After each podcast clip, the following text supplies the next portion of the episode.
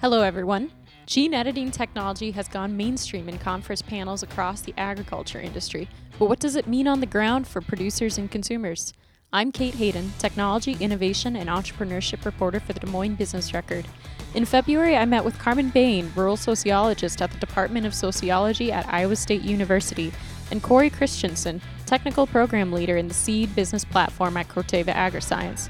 We'll talk you through the building blocks of what gene editing is, how it might affect agricultural producers, and what consumers need to know to feel informed. Thanks for listening.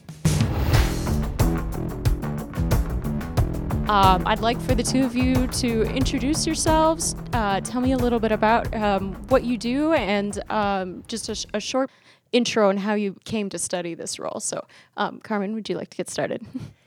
I'm Carmen Bain, and I'm a rural sociologist in the Department of Sociology at Iowa State University.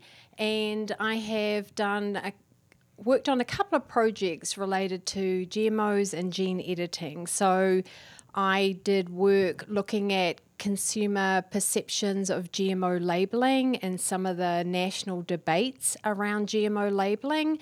And then at the um, more recently, I've been working on public perceptions and understandings related to gene editing in agriculture. So I'm actually part of a USDA funded grant uh, that includes a number of different um, faculty members at Iowa State University, and we're we're looking at what are some of the gaps in public trust around gene editing, and how can we address those gaps, and how can we think about how we might govern gene editing. So we've been doing interviews with key stakeholders to understand what some of their concerns are around gene editing. We're going to do a public survey. We've been doing some media analysis and so forth. Okay. Thank you. Yeah, my name is Corey Christensen. I'm with Corteva AgriScience, and for most of my career, which has been about 20 years, I have been working um, in roles within the R&D organization, mostly around discovering and developing traits using biotechnology.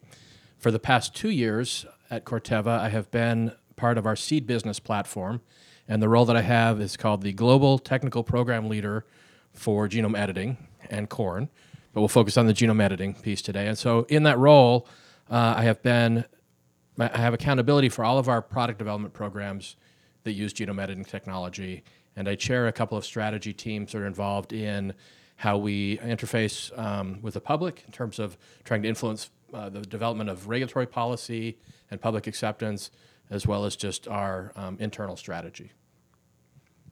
All right. Thank you both for joining us today. Um, I'd like to get started with how do you describe gene editing to a newcomer in this space? Yeah, that's a great question. I think it's it's worthwhile to spend a few minutes on that just to lay a really solid foundation. Right.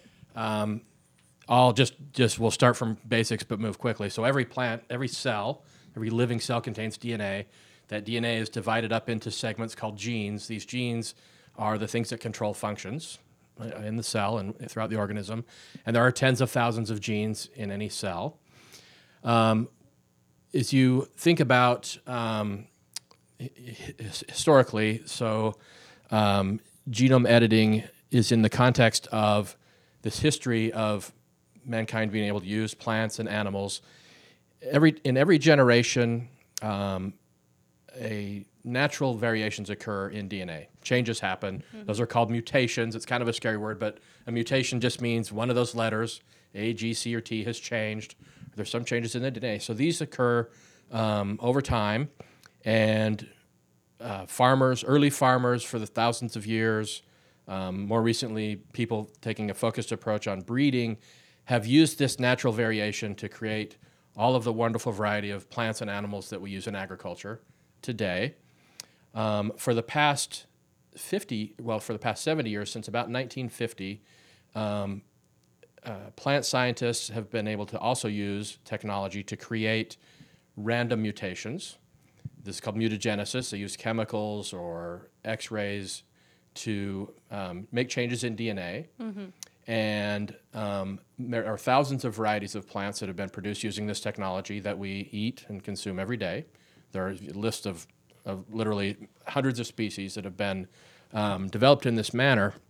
And so, with all that as context, um, the next piece that's important to understand is that since for the last couple of decades, we've had tremendous abilities to peer into the DNA sequence of plants. It used to cost tens of millions of dollars and take multiple years to sequence the genome of, of a living organism. Um, and now we can sequence genomes for thousands of dollars in a matter of weeks. And so the amount of information we have about you know, plant varieties, animal varieties is growing exponentially every year. We have a tremendous amount of knowledge about the DNA sequence, about the genes, and if we and now we know and we can we can look in, we can compare varieties, we can say, here's what the changes that were made that allowed these particular beneficial characteristics to occur. What genome editing, finally coming to the point, what genome editing allows us to do now is use that information to go into a genome and make very specific changes based on this knowledge that we have, and we can say this gene, if we turn it off, if we turn it on, if we change it in some way, we can produce a desired characteristic. So no longer do we have to rely on random mutagenesis or chance to produce the changes that would be beneficial. We can go in and do that in a very specific way. And a really nice analogy for how genome editing works is word processor. So picture the genome as a, an encyclopedia of information, mm-hmm. and now you can go in and you could delete a word, you could change the spelling of a word, or you could add a word in order to produce the story and the characteristics that you wanted in a plant. So sorry for the really long answer, but I thought it was it was worthwhile to lay a little bit of a foundation. Uh, absolutely. Yeah. So when we when we think about how big these edits would be in the context of um, you know a, a, plant or a product, I mean how um, how defined does an edit have to be? Is this are are you making one tweak in a in, a long line of of the genome, or are you yeah. are you I, I guess what does that scale look like when you look at a project? Yeah, the scale can the scale can is is large. The range of variation, the range of things that you could do, but you could have beneficial changes that produce a desired characteristic by changing just a single letter from one letter to another. And I think most most of your audience will be familiar with A's and C's and G's and T's that are the letter code that make up DNA. And so simply changing one of those, an A to a T or a G to a C or, or something, could be sufficient to produce a desired characteristic. In some cases, you might want to um, delete an entire gene. Mm-hmm. In other cases, you may want to change the sequence of a gene from one, from one type to another. Mm-hmm. So just, there's, there's a wide variety of, of, of um, changes that could be made. And you know, one of the things that as we think about these is, you know, it's increasingly, it, it depends entirely on the amount of knowledge we have about what what changes would be beneficial. Sure, sure. Yeah.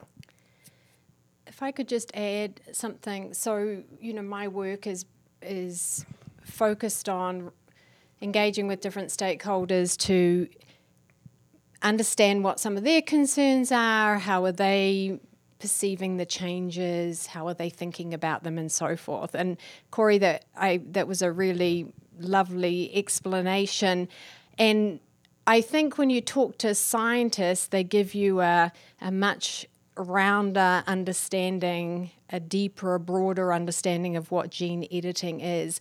I think one of the concerns that's coming up among some folks that I talk to is that in the media we tend to oversimplify what gene editing is. And so uh, people can walk away thinking it's this one technique and it's really simple and precise because we hear this language all the time of, um, you know, the scissors go in and it's right. precise and it's accurate and and you know and there's very little risk and so forth and and what Corey's conveying is that it's a range of technologies and it can you know range from something fairly straightforward um, to something quite complex and I think one of the challenges moving forward is how we engage in some of those conversations because at the moment, I think proponents of gene editing are focused on you know this is a technology that's really precise and and and I think they're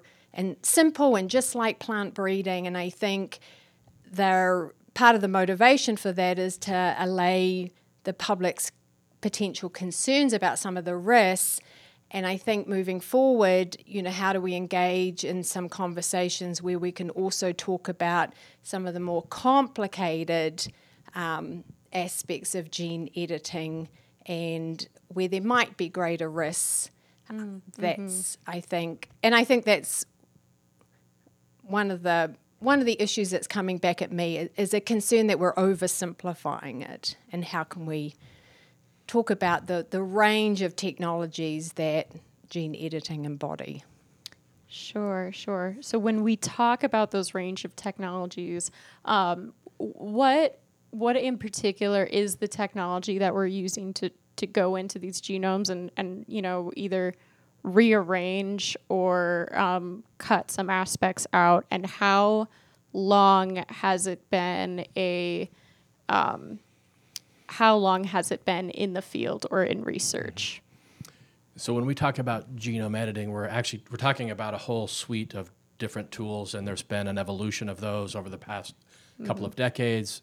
And there are a lot of really complex sounding names that are out there, like meganucleases and TALENs and CRISPRs. So a lot of them are fun to say, but um, the one that is gaining the most prominence and the one that's most widely used and, and the one that's actually getting into sort of the popular culture and you see it on the front page of Newsweek and, and magazines and so forth is, is CRISPR. And that Right. is a, an acronym. And it- that's an acronym that describes how the um, sequences of genetic information were arranged when they were discovered in a bacterial species. And uh, the na- it stands for clustered regularly interspersed palindromic repeats, which is why we don't say that very often because it's a mouthful, but CRISPR. And so that one has been around. That one has been um, understood and and used in part for a couple of decades, but just more recently, um, starting in around 2012, is when um, some major universities uh, UC Berkeley, Vilnius, Harvard, MIT had discoveries in this space that, that found that that particular tool was going to be useful for genome editing. And so since that time, it has gained a lot of attention.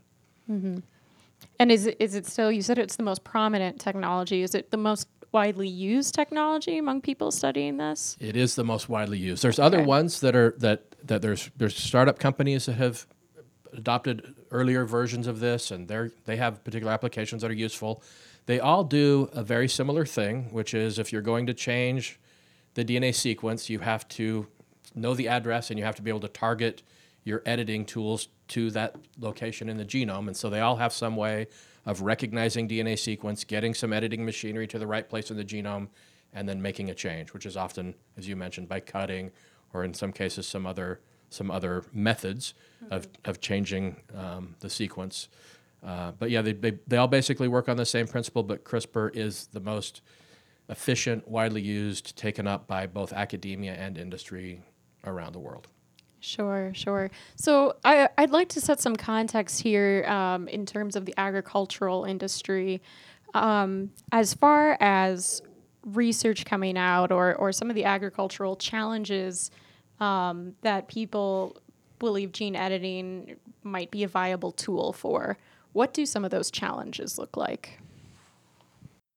Would you like me to go first? You want to go first, Carmen? Yeah. So there really are, and it, and I'll go back to to an earlier comment. It really depends on your understanding of the biology. So if you're going to first before you can make any any change, you need to understand the biology, and there there are a couple of of parts to that. One is the s- sequencing that I talked about earlier. You need to you need to know the sequence of the um, genome that you're interested in editing.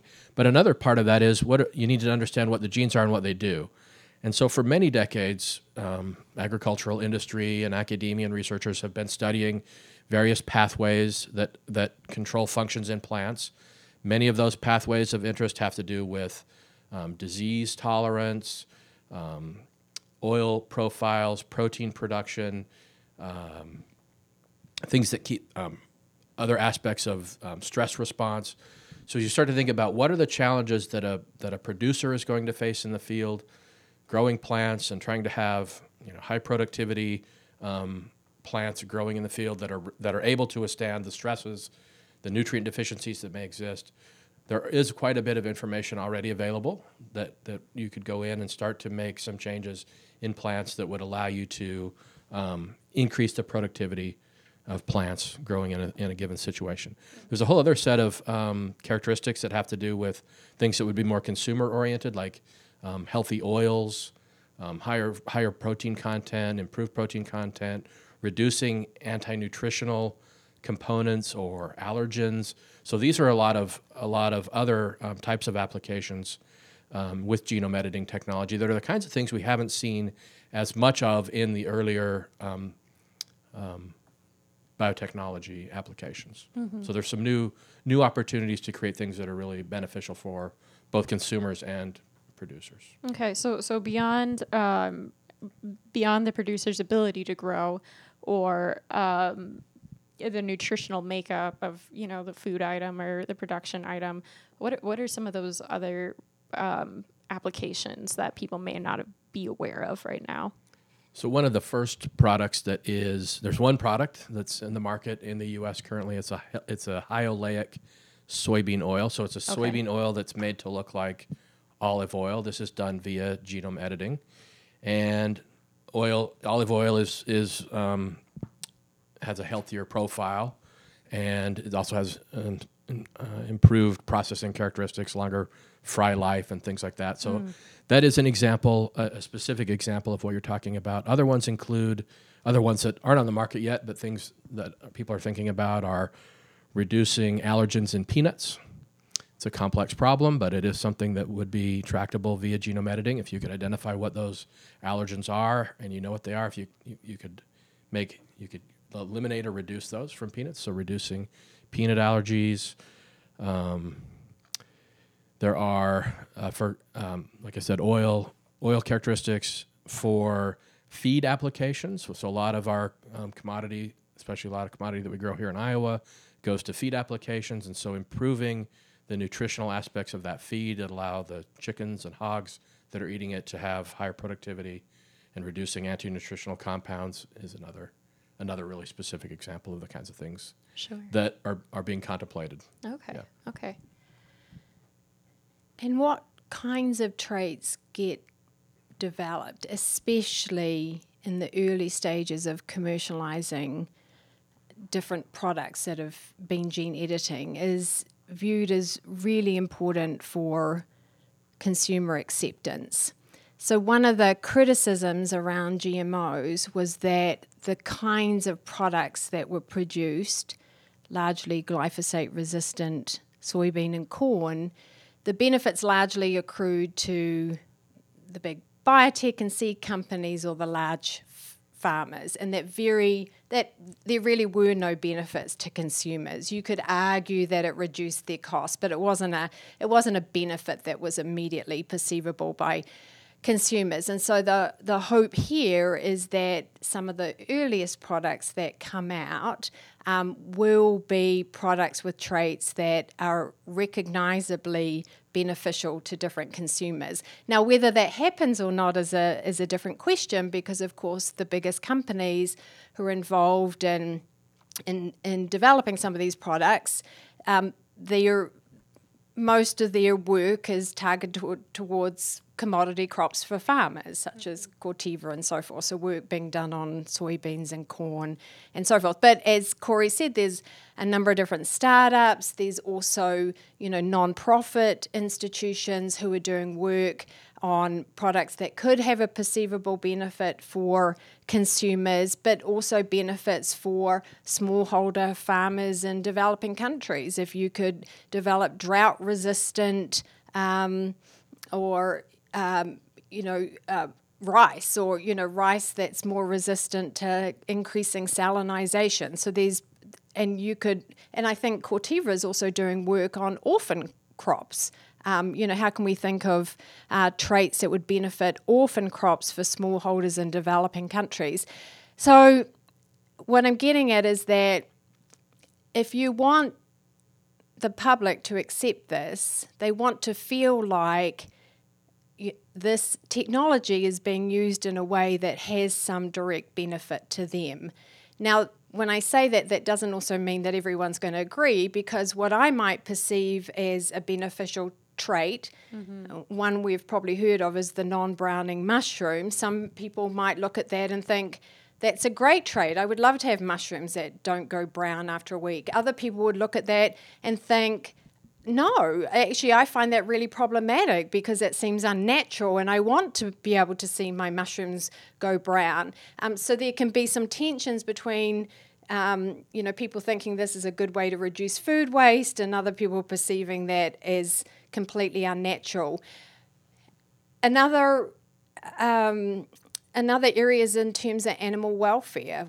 You could develop traits that could benefit uh, animals. So the the example that we can hear and read a lot about is the uh, where they've been able to um, edit the genome of of uh, cattle uh, so that they don't so that when uh, so that they're not producing horns. They're called depolled cattle. Is that right? That's right. Yeah. Um, and so, you know, that means that farmers don't have to go and remove the horns of the cattle when they're older, mm-hmm. um, which is, I think it's be- you know, typically a pain a painful process. So this is considered, um, you know, beneficial in terms of animal welfare. So there can be environmental benefits, mm-hmm. consumer benefits, animal welfare benefits, but also benefits for smallholder farmers in developing countries. Sure.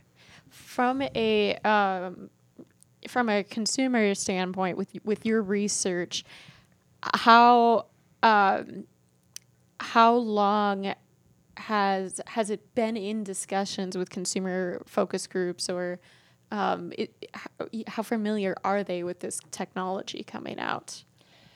We're about to do a survey, and one of the challenges as we think about crafting this survey is recognizing that very few people know what it is. Mm. So there is there is growing understanding because, as Corey said, there's increased media attention we're seeing CRISPR on the front cover of, of or gene editing on National Geographic, Newsweek, and so forth. So there is mm-hmm. some growing understanding, but it's still very small.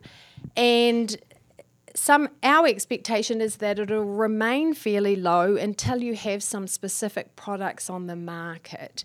Um, and that's when you'll you'll start to see greater awareness. So we look at consumers, but also other um, other groups in society, many groups who, who represent consumers or groups who might represent the environment or um, the organic industry. And when you look at what we would what we can think of as different stakeholder groups, consumer, environmental, um, agricultural groups, then there's more awareness among those those folks, and mm-hmm. they can play an important role in educating the public and forming the public about gene editing. Sure. I'd like to pick up a piece of the of the thread that we were discussing here, and I think um, really important that probably most of public's exposure to genome editing will first come through these human health applications. Mm-hmm. Um, we, as Corteva, and I think you rightly pointed out, Carmen, that you know, our primary customers are producers, and so we deal with a lot of commodity crops: corn, soybean, cotton, canola, sunflower, and we're and, and the people that are our customers are are growers. Um, but uh, we have interacted a lot. We've tried to reach out, interact, let people know that this technology is coming, create public forums, create venues. We have a, we sponsored a, a conference called CRISPRCon. It's like Comic Con, but CRISPRCon, where a variety, big cross section of, of society could come together, have a conversation. One of the things that is really important for people, in addition to having sort of being able to, to recognize the benefit of traits that, that could benefit consumers, not just producers or big ag companies, as you pointed out, is knowing that um, others will be able to participate in the technology. It's not going to be something that's this closely held. And so Corteva was a company that um, really early had secured the freedom to operate intellectual property rights to some of these discoveries that I mentioned with those universities. But one thing that we've done is we've made sure that anybody is able to access that technology. So we were able to sublicense that to other companies, and we license that to competitors, small companies, big companies, academics, anybody. So everybody will be able to access this technology. And so while we may not be able to reach all of society or all of these applications, we're doing what we can to make sure that it is broadly available. The technology is broadly available in society to address these the, the, consumer-oriented applications, fruits, vegetables, all kinds of crops. So, what Corey is talking about is such an important issue. One of the fundamental criticisms of GMOs was about uh, who controlled the technology, that there were just a tiny handful of companies who were, you know, had the resources to control uh, the technology and then were able to use it purely for their benefit, is, is sort of the public perception. And so, in this case, gene editing, the language, the sort of uh, term that gets used is gene editing allows for the democratization of this technology. As Corey said, it, it facilita- the technology itself facilitates greater access by different stakeholders because it's, you know, relatively easier and cheaper and so forth. But you've mm-hmm. also had to have the leadership of companies like Corteva who have have gone down this path of open licensing. So there are many folks who think this is going to be really important for um, facilitating public trust and public acceptance because it is going to allow not just the big companies but the small startups and again universities, non-profits, organizations working with poor farmers in developing countries because they're going to have the access to that technology, which will allow them to develop traits, including for products that have, you know, that aren't profitable in the market, but um, but they are still able to do it because they don't have to confront these this burden of costly patents and licensing agreements. Sure. You've talked a little bit about the comparison of, of of GMO criticism um, to the the emerging you know understanding of genome editing. What what went wrong in terms of how GMOs were understood, and what needs I, I guess what went wrong and and what should people take away from the introduction of that to the market? So, one of the things I think is really interesting and what I'm really enjoying about my work is how reflective so many proponents of gene editing are being in terms of thinking about what did we do wrong around GMOs and how can we do things differently. So Corey pointed to a really nice example, which was the example of CRISPR-Con. So, one of the things that proponents of gene editing are doing are trying to organize more public forums where um, there can be a dialogue around these issues. And so, I think there's been about three CRISPR cons one in the Midwest, one in the Netherlands, maybe four, a couple Boston, of others. Berkeley, Boston, Berkeley, yeah, yeah, a couple more.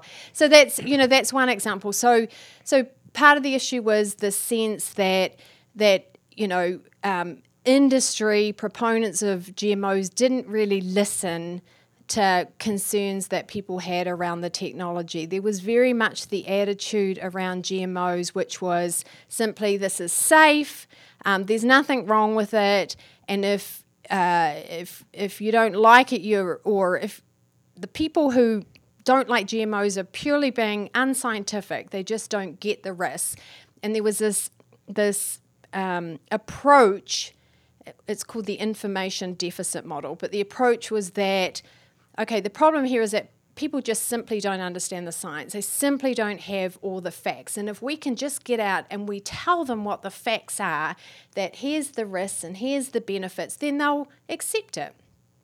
The problem is the information deficit model doesn't work for a couple of reasons. One is typically the you know, that people can have non scientific concerns around a technology, which the information deficit model doesn't address. Um, and it's also that people's fundamental concerns is often not about the technology, but with or whether they trust the technology, but actually whether they trust the organisations and the institutions who are um, developing the technology and advocating and regulating on its behalf. So, in our mind, it's really about trust in the organizations, not trust in the technology. So, what we see today is, uh, you know, much more self reflection about, you know, how can we, you know, how can we engage with the public? How can we have more of a dialogue? So it's not this you're stupid let me tell you the facts but more recognition now that we you know industry has to listen. They have to think about what the different concerns are. Sometimes these are value concerns you know sometimes these are social concerns or or you know concerns about regulation nothing to do with the science. But how can we have that kind of discussion with people? Um, and i and to me that's been i'm not saying that will work but it's been a really important step forward. Sure. Uh, I want to ask you from Corteva's perspective. y- You've been involved with putting together CRISPR-Con. What what is the discussion um, in your company over kind of you know uh, heading off that um, that information deficit model? How how do you get around that, and how how did you um, put together events like CRISPR-Con, and how are you addressing um, future communication around this work? Yeah, thanks for that. That's a great question. And I just want to wholeheartedly endorse the deficiencies of the information deficit model, right? I mean, we, we understand that this doesn't work. Um, and so we have a lot of enlightened people at, at, at Corteva that work in what we call our external affairs group that are that are thinking about this, that are helping our organization, the science and the business parts of our organization really understand um, a way to think differently and act differently. And, and Corteva is trying to be a different type of company. One illustration of that is one of our one of our brand pillars is is radical openness. So what does that mean for us? And it, it really is addressing that that point that that Carmen raised, which was really appropriate. That it's not about we're going to explain the technology and then you'll believe it, or just trust us. It's we're going to we we have committed to be transparent about what we're doing. We recognize that people have an interest in knowing how their food is made and for different reasons, like you mentioned. And so we've committed to be transparent about what technologies we use, how we use them, and which products were made using which technologies. We're still working through how we're going to to make that available public, you know, public that information available publicly. But that is a commitment we've made, and we're working towards uh, doing that in a broad way. So I, it just completely endorse um, what Carmen said about the need to do that, to think differently, and to to be really engaged with society as we bring these technologies forward. Sure. So, can you tell me a little bit more about CRISPR-Con and, and how Corteva was involved with that? Yeah, so that it predates me a little bit, but Okay. um, I've been involved for two years. We have um, a couple of individuals that have been pretty involved and that, that are part of the organizing committees. Our chief technology officer, Neal Gutterson, um, one of the individuals from our external affair groups, Doyle Karr, have been heavily engaged in just part of the recognizing the needs for that. And then um, Corteva's been a sponsor of that event from the beginning. So the first one was at Berkeley back in 2016, I believe. Maybe it was 2017. So. And and who does this attract? Who who is coming to this event and and what are the conversations that are being had? So I was fortunate enough to attend the w- one in the Netherlands last summer, and then one in Madison, Wisconsin last summer as well.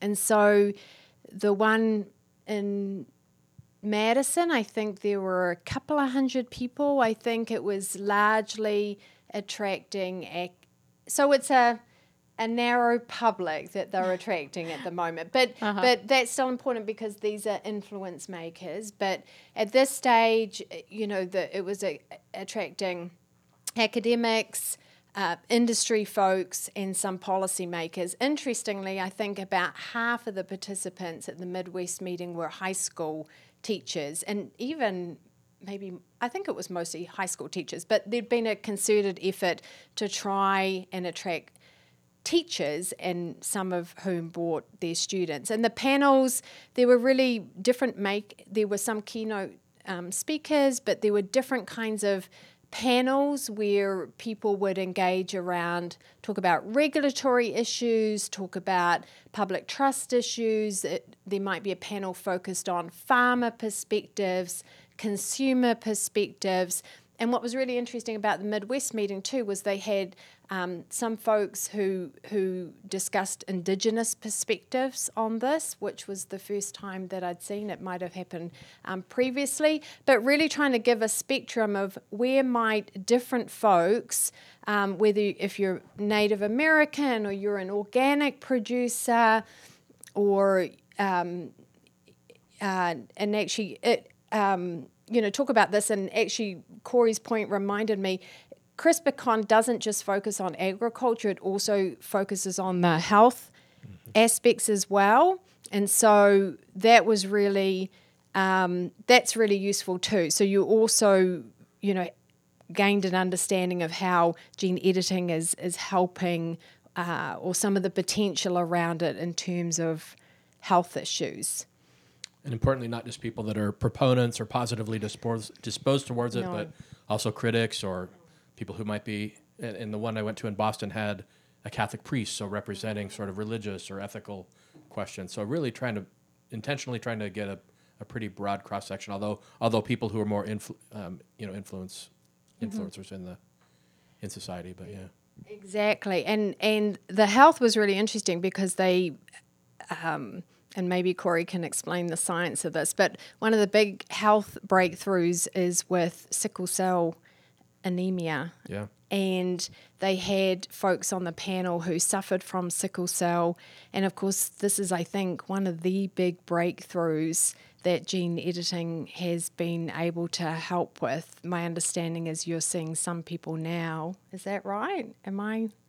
You're, I'm probably going outside outside of the field of agriculture. so- Yeah, me too. Getting a little bit getting a little bit wide, but yes, I think in the in the field of human health, there are a number of diseases that are really, really tractable for for genome editing applications, especially when you can take cells out of the body, like a blood, uh, like like bone marrow, make an edit, put it back in, and have it now producing non sickle cell um, blood cells. It's Okay, so yeah. so to be clear, in this particular application, we're talking about removing cells from the body, editing, Editing the 'em, cells, putting 'em back in. Okay, so this is not a Yep. this is not an instance of editing a person. Nope. Right. Gotcha. No, and what there's I can't remember, but there's actually a there was a great uh, TV program on this as well because what's also really powerful around in terms of the sickle cell um, case is that this is a disease that largely affects African Americans and people of color, and so this is and this is a population that historically has been marginalized and who often feel that their health concerns have not been adequately addressed. So it's a powerful story in a number of ways, both in terms of the science, but also in terms of um, you know reaching a, a marginalized population and and making a, a huge difference in terms of their lives. Sure, absolutely. Um, I, I, I want to ask uh, from the perspective of agricultural producers and commercial stakeholders, uh, is there a clear understanding of gene editing and the limits of the technology? Where um, where are we in terms of like a practical expectations of what this can and can't do for agriculture business?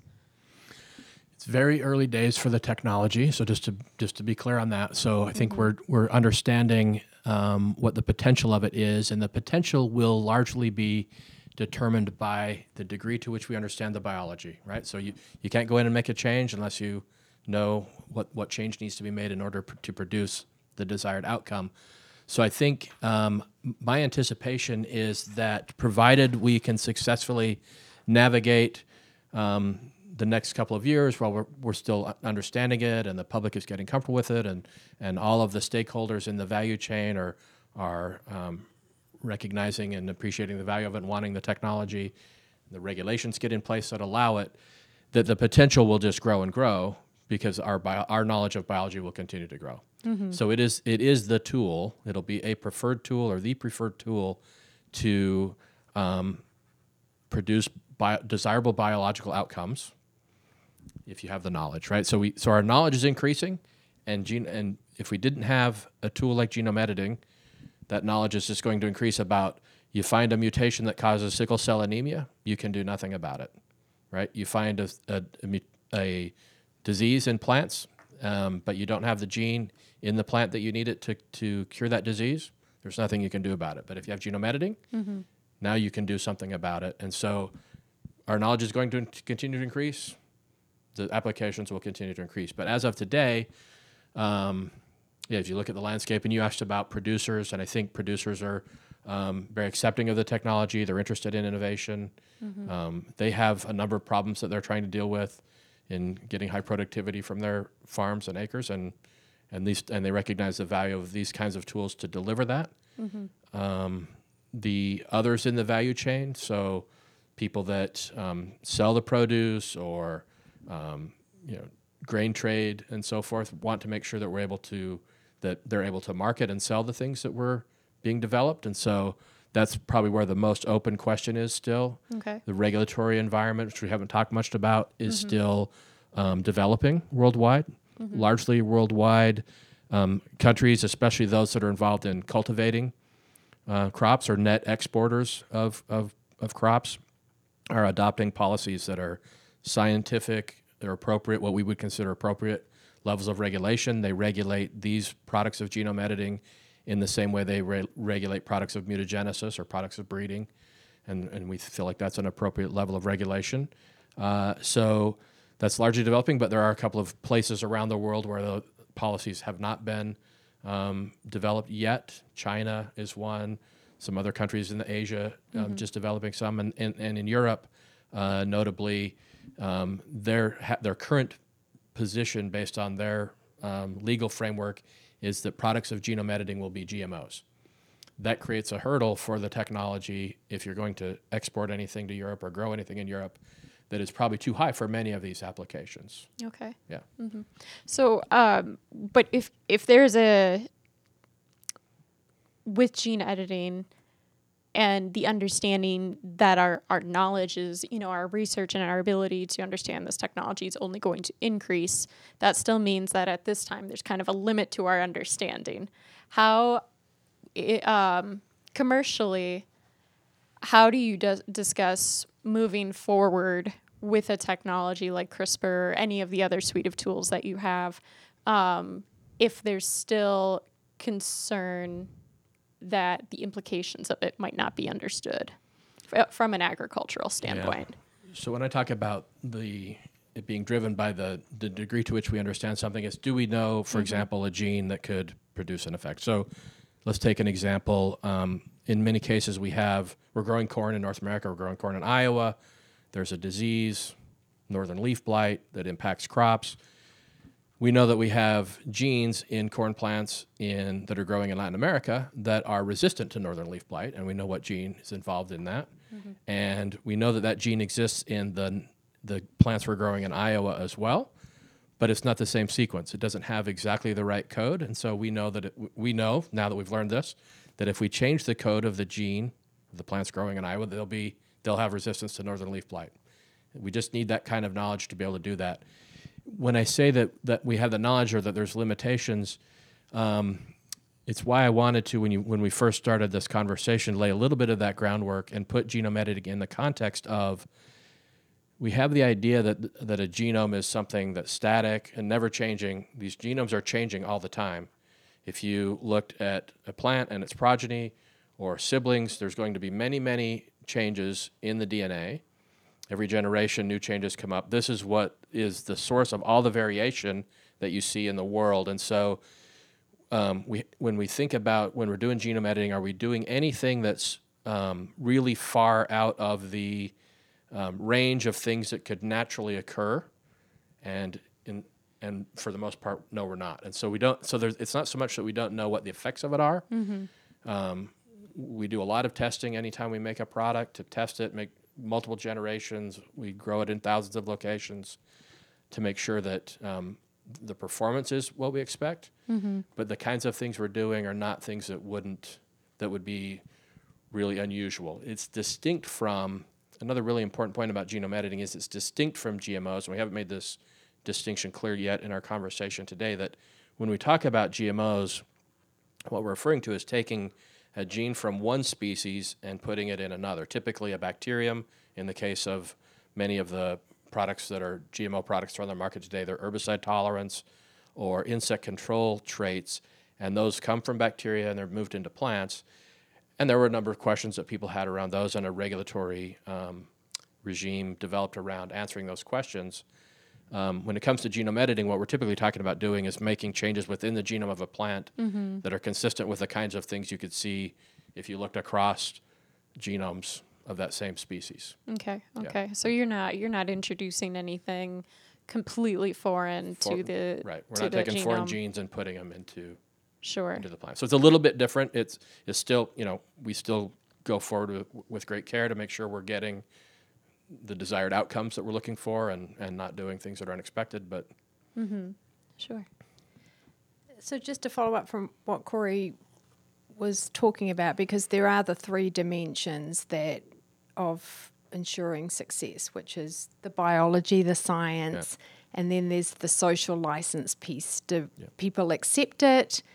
Uh, do people trust the organizations who are uh, developing and commercializing it, and the regulatory aspect? And when I talk to proponents of gene editing, for them, the two, two big pieces, you know, they're working on the biology, they're confident of that piece. The big unknowns is, you know, will people accept it? And will there be a harmonized, coherent international regulatory system? And there are definitely some bumps in the road around that. So, as Corey was mentioning, um, the EU, I'm from New Zealand. It's a big debate at the moment. Um, New Zealand has been. New Zealand's little, so probably not many people pay attention. But New Zealand's little, we're, but we're watching. Yes. um, but you know there but New Zealand's actually really interesting to sort of you know watch the kind of dialogue that's unfolding because New Zealand was you know very anti-GMO. It had big public discussions when GMOs um, were first being commercialised, and they had national panels and dialogues to determine what did the public want, and ultimately decided that. Um, you know, GMOs could not be commercialised in New Zealand, could not be imported, and so forth.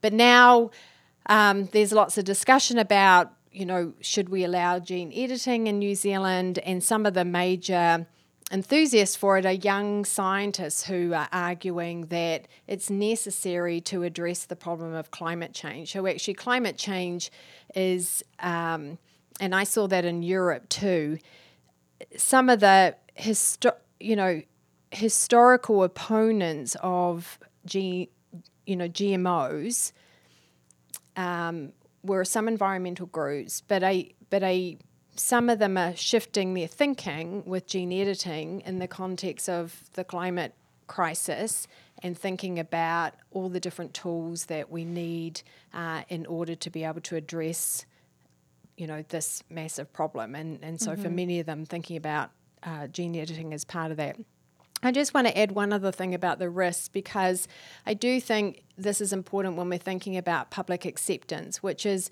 you know, Corey's part of a, you know, a big multinational company that has, you know, you know, all kinds of rigor in terms of, um, you know, how it applies its science or the testing that it does. I mean, would be very concerned about any risks because of the enormous consequences.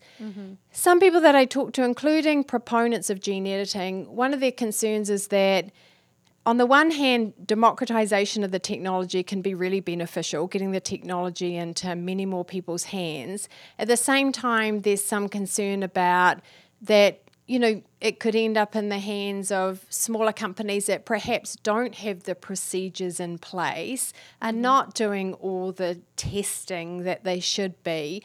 And there's some concern that if there was a mistake made that that could end up coming back on everyone and so um, so again thinking about this idea of democratization it can have its benefits but there are some risks there as well and how we how we address that i'm not sure has been teased out entirely Sure.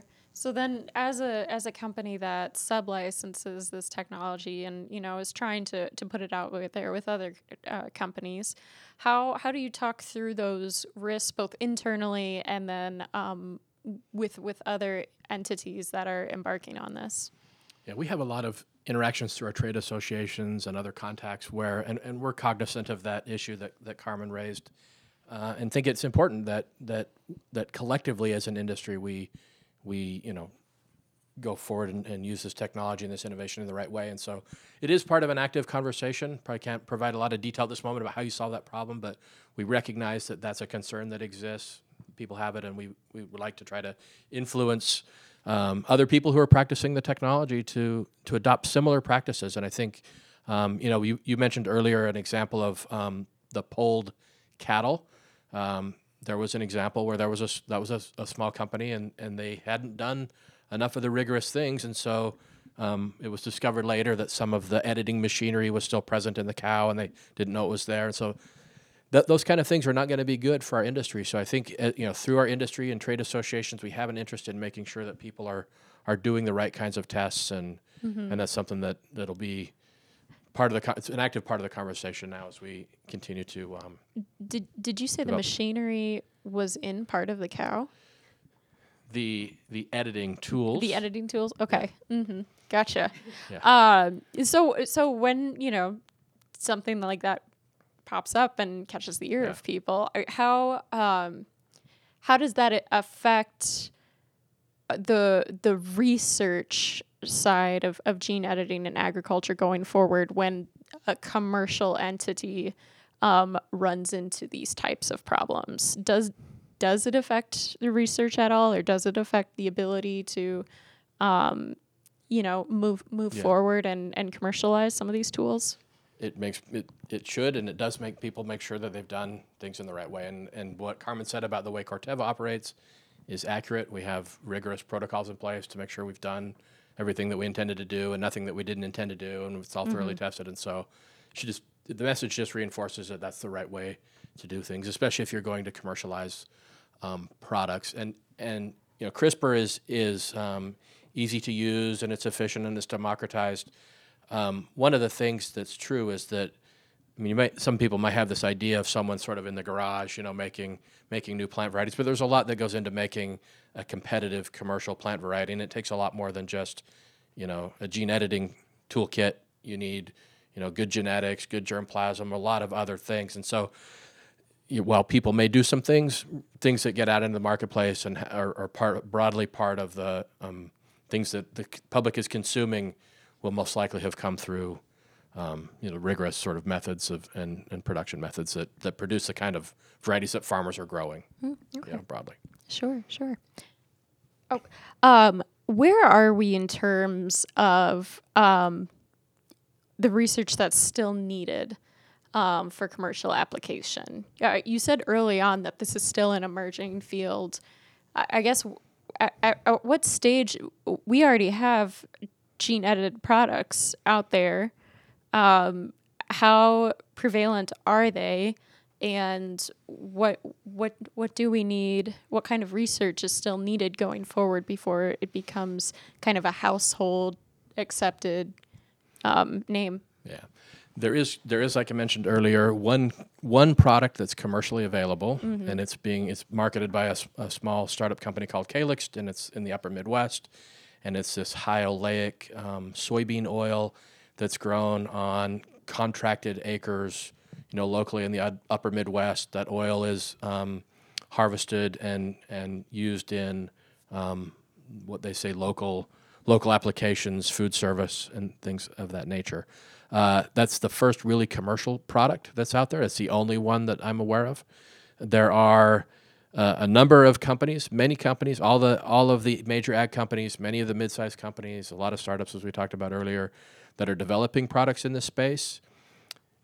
Um, it typically takes, even though this is a really efficient technology, typically takes five to ten years to develop a product. So it's not as if there's going to be a flood of things on the market a year from now, but we'll increasingly start to see products on the market. And um, given the regulatory environment that exists worldwide and the sort of asynchrony of, of Europe and things like that, they're, lo- they're likely to be things that look like um, that are marketed in a similar way to this this high oleic oil. There there'll be um, local cultivation and use type applications primarily in the beginning, I would imagine.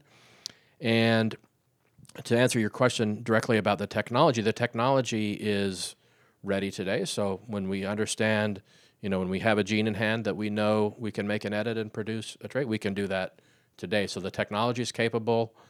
All of the testing that we need to have in place is capable and ready to go. So it's just a matter of some of these other things that Carmen mentioned. So mm-hmm. technology is ready, the science is ready, but it's really the regulatory environment, the public acceptance, and it, and then it just takes time to develop products. So th- these will sort of gradually come along, and hopefully we will resolve some of these other questions as well, and y- you'll gradually start to see more more applications on the market.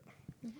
And I know at places like Iowa State University, there's a lot of scientific and research being conducted uh, in, in terms of this work. And again, I think the regulatory environment is a big piece of it. So, um, USDA ruled in 2018, I, I think, that they would regulate gene edited products as a equivalent to traditionally bred products if the end product you know could have been produced in the same way so that was you know favorable um, to the industry i think we're still waiting for the fda to make a ruling if i'm if i remember correctly i think folks are waiting to uh, hear a ruling in march and i think epa is still having discussions around how to regulate it. So, from an industry point of view, regulatory certainty is really important, especially for these smaller companies, if or in attracting investment and moving ahead with that. So, I my sense is that that's an important piece of it. Sure. Well, and the, the USDA funded your your grant research partially. How important is that in, is that research into public trust in um, some of these regulatory decisions? I think that a lot of folks, again, this was one of the key lessons out of the GMOs, now recognize that public trust is absolutely fundamental. And that's trust in you know, industry, academia, but it's also trust in regulatory agencies. And this is where some of the tension arises because some folks, um, you know, trust that the USDA and the FDA are providing adequate oversight of the food system, um, but some folks don't think that they're doing a sufficient job in providing regulatory oversight there is certainly some uh, people who think that regulatory agencies are influenced too much by industry, and so they don't trust the regulatory agencies. So, so, um, so one of the things we'll be waiting to see is, and I don't think we can predict this now, but as products get, com- you know, as the regulatory structure falls into place, as products get commercialized, part of what we'll be waiting to see is how different groups respond to that. Will they will they be concerned about the regulatory oversight or will they or will this not will the, will this be a non-issue and we really don't know. If you look at GMOs, I mean, GMOs were commercialized in about 95, 96. And mm-hmm. you think it, in the last few years, we had the massive national fight over labeling. So things can you know, th- you know, a public debate, public fight over a technology can happen much later down the road. Sure. So so let's let's kind of put the crystal ball out there. What do either of you think will happen in this field uh, within, say, the next ten years? What are your, what are your predictions on research, um, product development, public acceptance, anything along those lines?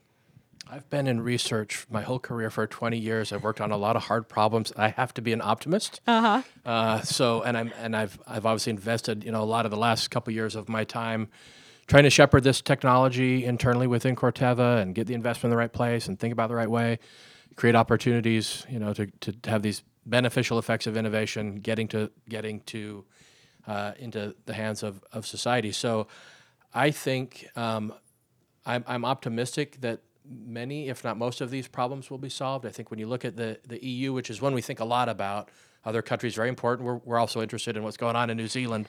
Um, but looking at the EU and and you know some of the comments you made about you know people recognize I, f- I think my, I have the sense uh, that people feel differently about this than they do that they recognize that the GMOs that it, it was it wasn't handled in the right way and um, and it, it's that's kind of gone down a, a, a, track that's that is where it is today, and it's hard to hard to get it away from that. But when mm-hmm. people look at this new this new opportunity, genome editing, um, I think there's a sense um, by many parties, including looking at the EU, parties in government, parties other places, where this is going to be so powerful, so important, so useful that we we got to kind of get this right.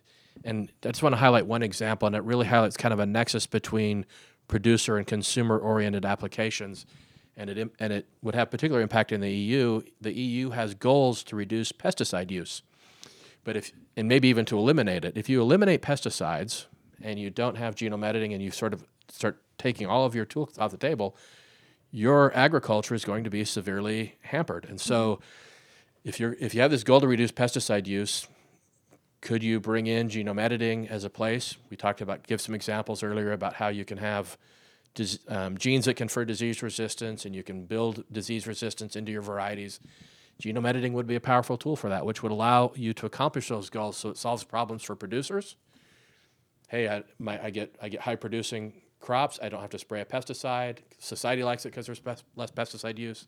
It really is a neat opportunity. And so, because of those things, I think I'm optimistic that it won't be easy to get there, but we'll get through. We'll get over some of these hurdles. You, the problem never, the, the sort of the, the challenge never goes away. You can't, you can't, you always have to be thinking about it. You always have to be thinking about how are we, how are we benefiting society? What are we doing? So you can't, you can't lose sight of that. But I am optimistic that we will get there and that we will be able to use this technology. It will be used, even if some applications are, are foreclosed because of um, regulatory considerations or something. This this technology is too important. It'll be used in academia. It'll be used somewhere.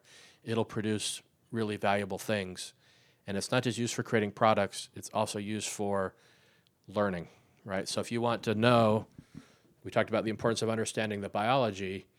If you want to understand how these genes work, you can use genome editing as a way to learn as well.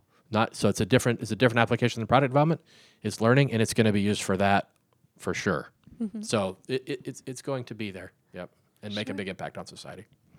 So I would follow Corey's optimistic vision and just argue that I think to help deliver that vision, we have to respect that we live in a pluralistic society and what some people view as you know, beneficial and just the best thing that sliced bread, that not everyone will view it as that, and that we have to respect the those people who decide not to choose that technology or choose to opt out. And I don't think we've had that discussion yet. And I think this is going to be an important discussion moving forward is how do we respect those groups of people who go, uh, thanks, but no thanks.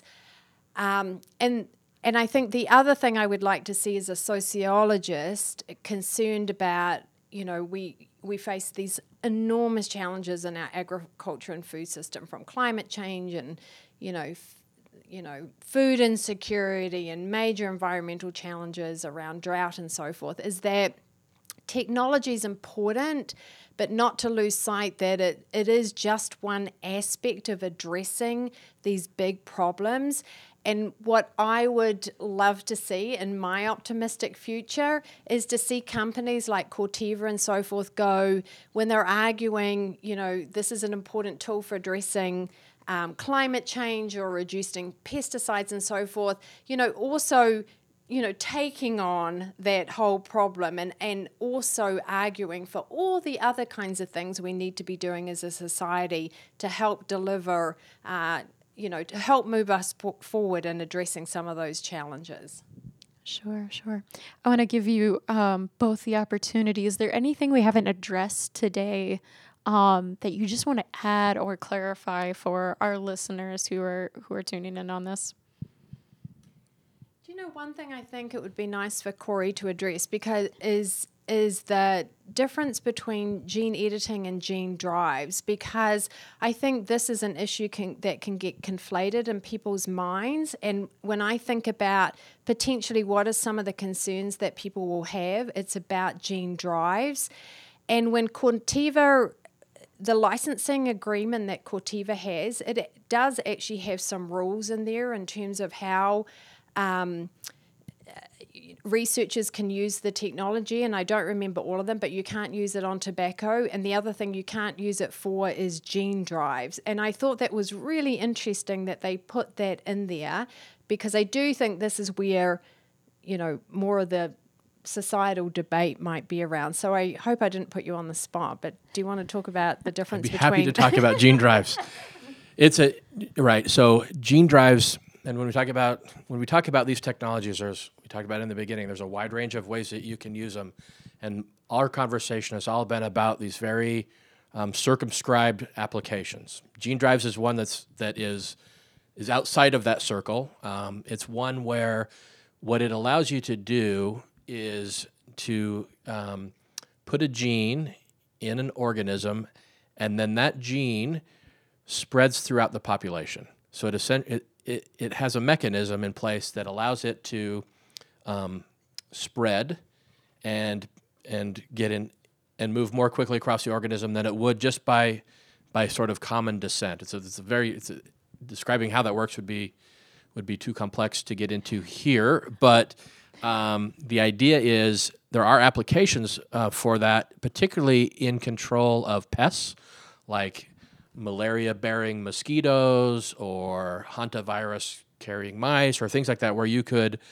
or even some um, applications, uh, more agricultural applications where you have a pest that infects a plant. Mm-hmm. If you could do something that uh, uh set up a gene drive that made um, animals sterile, for example, so that they could not have progeny. They could still mate, mm-hmm. but their progeny would not be fertile. That's the kind of thing you could do with a gene drive. Okay, so so for you to, to clarify for me, yeah. the gene drive is an inherited edit, edited gene. This isn't something that spreads through the, the organism. This is something that spreads through the population. It spreads through the population. Okay. Yes. Mm-hmm. But it but yeah, it it spreads it spreads through the population in a way quicker than a gene would just by normal inheritance. Okay. Yeah. Mm-hmm. So it can spread quickly. So if you if you put some modified um, insects or mosquitoes out into the environment, release them into the environment, this gene could spread through the population very quickly and make them all sterile, for example. So on the one hand, that's like, well, that would be that would be great. You could have, you know, you could get rid of mosquitoes or you could get rid of some pest those kinds of applications and the reasons why we don't pursue those and we don't uh, have those as part of our license agreement is that is a, um, a pretty big intervention into um, uh, the ecology, right, of, of, of the environment that we live in. So mm-hmm. just not confident in you know our ability to understand all of the implications of that at this point. Mm-hmm. So so we'd be very circum very reticent to, to do anything. And just being really clear when we're talking to people about the difference between gene editing and gene drives, because a lot that is coming out in the media are some of these uh, gene drive initiatives, and and they can be very concerning. Mm-hmm. Well, there is a particular study that's gotten a lot of attention on that, isn't there? I believe there's one on an island um, concerned about the the mouse population there. I think so. It's so. This is one that was actually discussed at CRISPRCon in Boston, and it's a group at MIT. I don't remember all the particulars, um, but one of the things they did was there's a there's a significant mouse population on this island mm-hmm. uh, that carries disease, and so it is not a gene drive, but oh, it is okay. a similar application where they've made sterile mice and put and they want to put them on the on the but there but that but it's not a gene that's able to spread throughout the population, but it is it's cons- a little bit similar in concept that you would put a sterile population out there and that would reduce the population of mice. Mm-hmm. But it's still it still is something that's getting into sort of the ecology, uh, natural ecology of a system, and and so they chose to do that in a very very structured way, which is an island and and. Mm-hmm. It but, was, but that's a different technology than Gene Drive. Okay, yeah. okay. As um, I recall. Okay. Yep. Is there is there anything else we haven't asked that you you would like to add or, or clarify? I think we've covered a lot of ground, mm-hmm. um, and appreciate the chance to talk about this. Um, like I said, I think uh, genome editing is a fantastic tool, um, has a lot of potential, and if we use it in the right way and we address, you know, continue to think about and, and have the conversations like we're having today, like I said, I'm optimistic that it can be beneficial both for producers, consumers, and society. And and to your point, um, Carmen, just just to picking up on something you said, a few minutes ago about people that want to opt out, and that's one of the reasons why, you know, we'll be transparent about what we do with the technology, and those who want to use it and use it can, and we hope that that's the case, and, and others who choose not to will have the choice as well. All right. Well, thank you both for your time today. Thank you.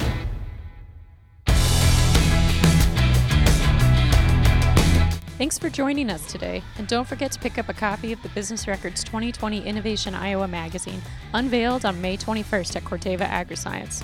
Or check out this story and others at www.innovationia.com. Subscribe to our weekly Innovation Iowa e newsletter and become a supporting member at www.businessrecord.com.